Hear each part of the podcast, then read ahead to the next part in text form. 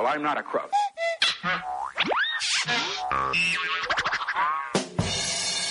Samba News.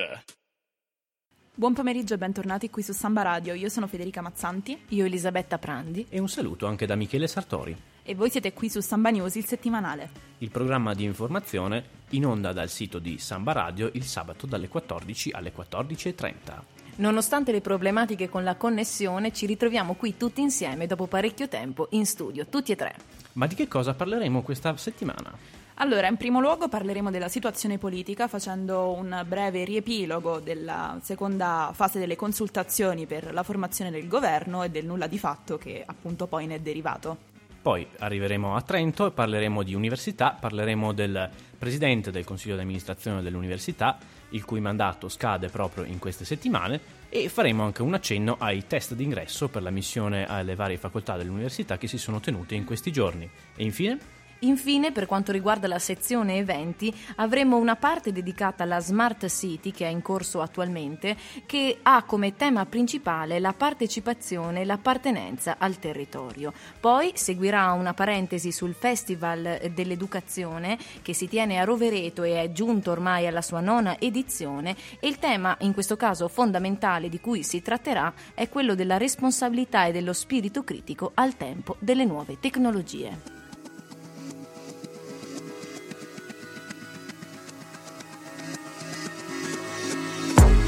Ti ricordi che nebbia ci ha seppelliti una settimana? Ricordi che abbiamo sbagliato strada? Ben ritrovati su Samba Radio. Ora diamo spazio alla nostra sezione politica. Lascio la parola a Federica e chiedo a lei di farci un excursus sull'attuale situazione. Sì, allora diciamo che questa settimana è stata ricca comunque di eventi nell'ambito politico e in maniera particolare possiamo sottolineare come in questi giorni si siano tenute le consultazioni per la formazione del governo, precisamente il secondo giro di consultazioni che come il primo si sta concludendo, anzi si è concluso ormai con un nulla di fatto. Una situazione quindi molto complessa come è stato constatato anche dal presidente Mattarella. Invece le forze politiche, in più in precisione, come si sono poste in questa situazione? Come detto la situazione è molto complessa, infatti gli scenari non sono assolutamente dei più semplici in quanto Salvini ha affermato più e più volte di non voler rompere il suo accordo con Berlusconi, allo stesso modo la posizione di Di Maio resta ehm, comunque ugualmente molto salda sui suoi principi, infatti Di Maio ha affermato di non volersi alleare assolutamente con Berlusconi e il PD in questa situazione resta totalmente isolato in quanto ha affermato più volte anch'esso di non volere alcun tipo di alleanza e quindi ehm, rimane fermo anch'esso sulle sue posizioni. Quindi nel post consultazioni quali sono Federica le, eh, diciamo, i possibili scenari delineati da Mattarella dopo il dialogo con le forze politiche? Sì, possiamo dire che a seguito di questa situazione che potremmo definire assolutamente di estrema paralisi, Mattarella ha davanti a sé due possibilità. O da un lato eh, prepararsi ad affidare un preincarico probabilmente allo stesso Salvini che è stato designato dalla stessa coalizione di centrodestra come possibile incaricato appunto ehm, e quindi alla luce di ciò è stata scartata l'opzione di Giancarlo Giorgetti. In alternativa, un'altra ipotesi potrebbe essere quella di un'esplorazione da affidare al Presidente della Camera oppure alla, presiden- al, alla Presidentessa del Senato. Una cosa che renderebbe sicuramente molto più facile eh, la, appunto, maggiori contatti in seguito tra le forze politiche e quindi darebbe più tempo alle stesse per trovare un accordo. Abbiamo visto che è anche riemersa la figura di Berlusconi. Come si inserisce lui invece? Sì, possiamo sottolineare in questo caso come la situazione abbia preso una piega eh, quasi tragicomica a tratti, come è stato affermato da molte fonti mediatiche. Infatti si parla proprio di tragicommedia nelle consultazioni che è avvenuta nella giornata di giovedì. Questo appunto perché durante le consultazioni, come detto, il Movimento 5 Stelle si è recato da Mattarella eh, nella figura appunto ovviamente di Di Maio, eh, presentando appunto l'accordo che sembrava essere stato già stipulato, credendo quindi che Berlusconi avrebbe fatto un passo indietro eh, da, appunto dalla coalizione di centrodestra. Tuttavia, precedentemente rispetto all'arrivo di Di Maio presso appunto l'ufficio di Mattarella, la coalizione di centrodestra si era già recata dal Presidente della Repubblica e si era mh, presentato appunto come più compatta che mai quindi eh, si erano presentati come aperti al Movimento 5 Stelle, tuttavia senza alcun tipo di veto sul leader di Forza Italia e ehm, come premier avevano ancora una volta designato il capo della Lega. Di Maio si è presentato quanto mai sorpreso di fronte a questa situazione in quanto era comunque rimasto eh, aggiornato alla, a quanto detto da Berlusconi, cioè che si sarebbe ritirato dalla coalizione di centrodestra. Alla luce di ciò ha dovuto cambiare i suoi piani, poiché appunto Berlusconi, come detto, ha ritirato all'ultimo la propria disponibilità a farsi da parte.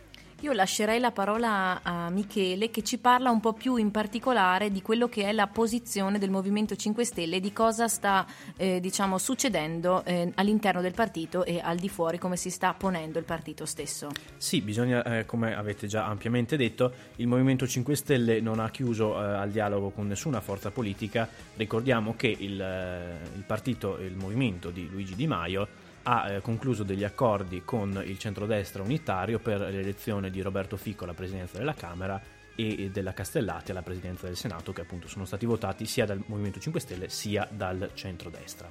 Invece il PD che ruolo sta ricoprendo? Dove si sta, diciamo, posizionando? Il PD, nell'attesa eh, della, dell'assemblea del partito che è programmata per il 21 di aprile, dove dovrebbe essere eh, confermato alla reggenza Maurizio Martina, ma ah, non è ancora detto, appunto dicevo il PD e non ha cambiato la propria linea di eh, attendismo, eh, sta fermo sulle proprie posizioni nell'attesa che la situazione si evolva, anche se eh, parrebbe, secondo al, alcune fonti, che il partito sarebbe disponibile a valutare eh, il dialogo solo però in, um, nella situazione in cui il presidente Mattarella dia un incarico esplorativo o un preincarico ad una qualche figura del panorama politico. Bene, allora restiamo in, uh, vigili sulla situazione e sabato prossimo vi aggiorneremo nuovamente sulle possibili novità.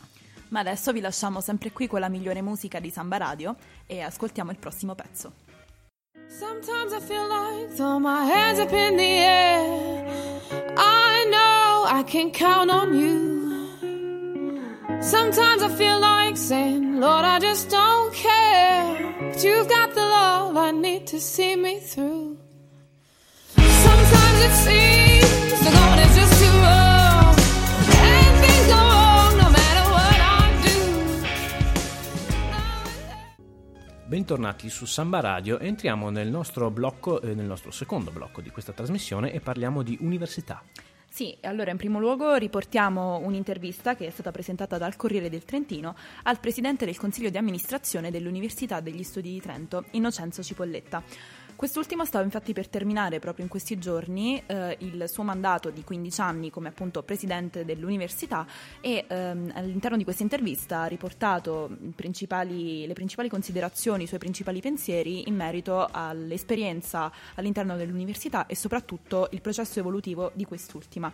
In maniera particolare ha sottolineato l'importanza degli enti locali e appunto l'importanza della loro vicinanza all'università, in quanto i vari finanziamenti che vengono donati all'università all'università sono sicuramente i principali motori di crescita per l'istituzione. E quali sono stati gli altri punti toccati dal Presidente Michele? Sì, il Presidente ha sottolineato come comunque in questi 15 anni non sia cambiata l'essenza fondamentale della nostra università, ma sia cresciuta la reputazione internazionale e anche la capacità di attrarre risorse e profili di alto livello da tutto il mondo Inoltre, come hai, hai, fatto bene a ricordare, ha eh, voluto riconoscere l'importanza dello strumento della delega provinciale che è stata, che è stata creata proprio durante eh, questi 15 anni di, di presidenza, una formula eh, secondo cui appunto i finanziamenti vengono dati direttamente dalla provincia all'università secondo uno schema pluriennale che, a detta del Presidente, eh, consente maggiore pianificazione e prevede risorse superiori a quelle previste dallo Stato. Ecco, questa formula, a detta del, del Presidente uscente, è un accordo che funziona e che sarebbe da, da esportare e infine il Presidente ha voluto ricordare due grandi risultati della sua, della sua esperienza alla guida dell'Ateneo in primo luogo lo statuto, che è stato approvato a larga maggioranza e con strumenti innovativi durante questi 15 anni, e in secondo luogo la creazione di nuovi laboratori, in particolare il CBIO, che si sono potuti fregiare di importanti titoli e riconoscimenti a livello internazionale. Ma continuiamo adesso a parlare di università e soprattutto dei test di ammissione all'Università degli Studi di Trento che si sono tenuti in questi giorni non solo nella città di Trento ma anche in altre sedi decentrate. In maniera particolare quest'anno come anche negli anni precedenti si è avuta una grandissima affluenza di iscritti per una totalità di 4.191 iscrizioni distribuite tra le due date disponibili, quindi il 6 e il 13 marzo, sebbene queste ultime ehm, comunque abbiano, eh, siano state caratterizzate da una ripartizione sulla base eh, del, dei vari dipartimenti interessati al test.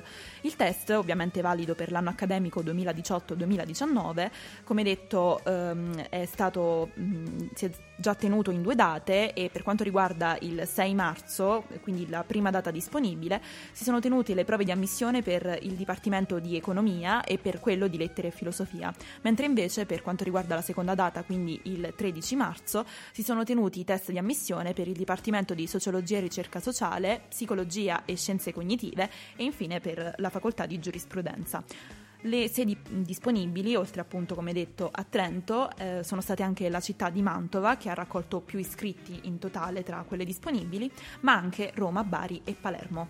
E soprattutto quest'anno c'è stata una novità in questi test di ammissione, è stata attivata per la prima volta la sede decentrata all'estero di Bruxelles per i candidati al corso di laurea in Comparative European and International Legal Studies del Dipartimento di eh, Giurisprudenza e noi del, del, nostro programma di Samba Radio facciamo un, un, in bocca al lupo a tutti i candidati che hanno svolto queste, questi test di ammissione e ricordiamo che eh, l'ultima sessione, la, la, prossima sessione per eh, chi volesse iscriversi alla nostra università sarà il 23 di agosto in un'unica sessione, in un'unica giornata per tutti i dipartimenti e ovviamente per tutte le sedi decentrate.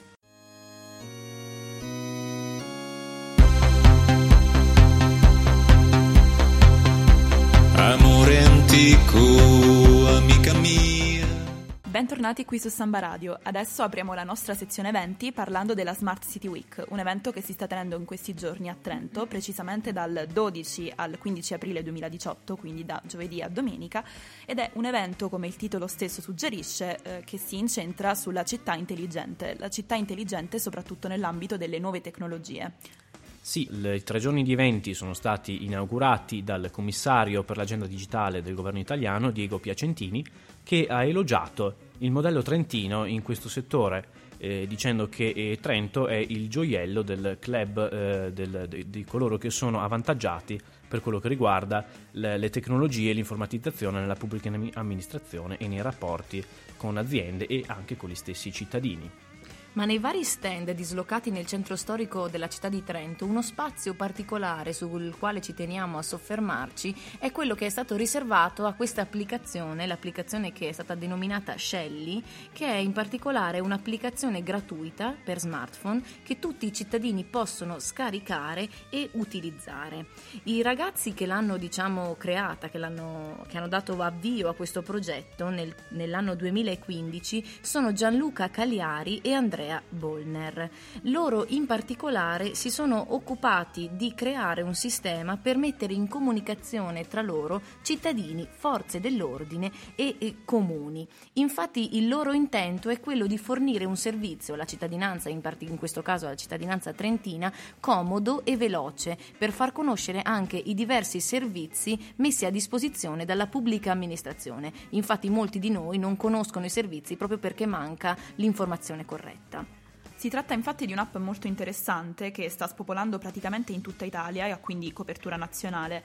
Um, possiamo sottolineare come quest'app abbia attualmente già 20.000 uh, download in tutta Italia, di cui 6.000 solamente in Trentino. Di fatto ogni persona eh, scarica l'applicazione, fa un login e può segnalare il degrado urbano, i furti o per esempio i bocconi avvelenati, le persone che disturbano la quiete pubblica oppure consultare semplicemente semplicemente eh, i dati. E di fatto è un'applicazione dove ogni cittadino può partecipare al benessere collettivo.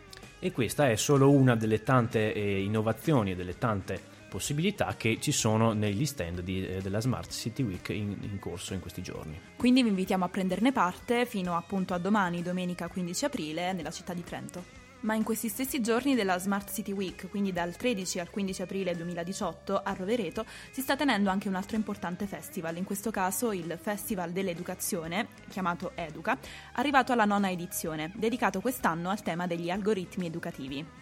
Il festival proporrà diversi appuntamenti, tra cui seminari, presentazioni di libri e ricerche, laboratori e anche una serie di attività che riguardano non solo i formatori, ma anche eh, quelli che sono eh, i, i, ragazzi che potranno essere partecipi, che potranno partecipare in prima persona.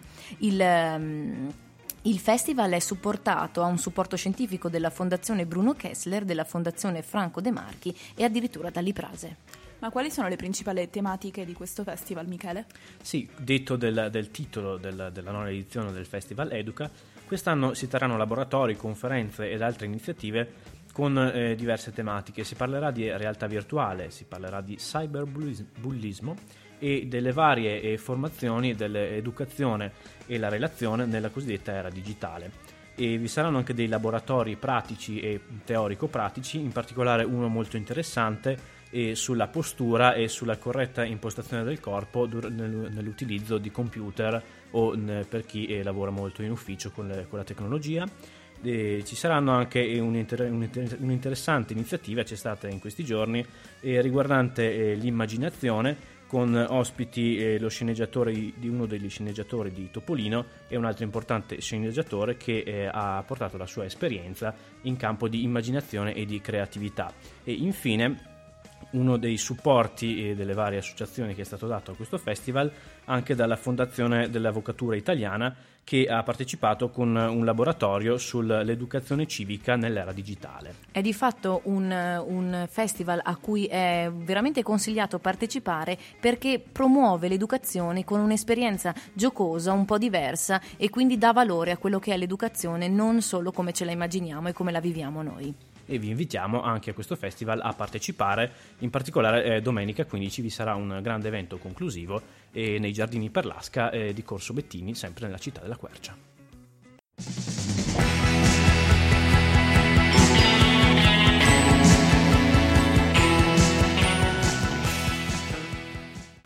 E anche quest'oggi la puntata di Samba News, il settimanale, è volta al termine. Elisabetta Prandi vi saluta. Un saluto da Michele Sartori e da Federica Mazzanti.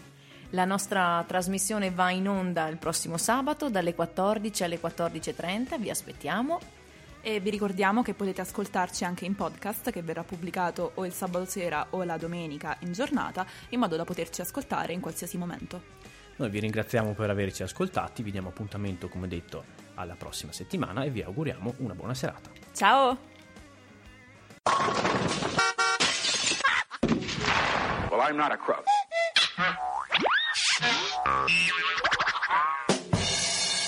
Samba News. Samba News, direttore responsabile Nicola Pifferi.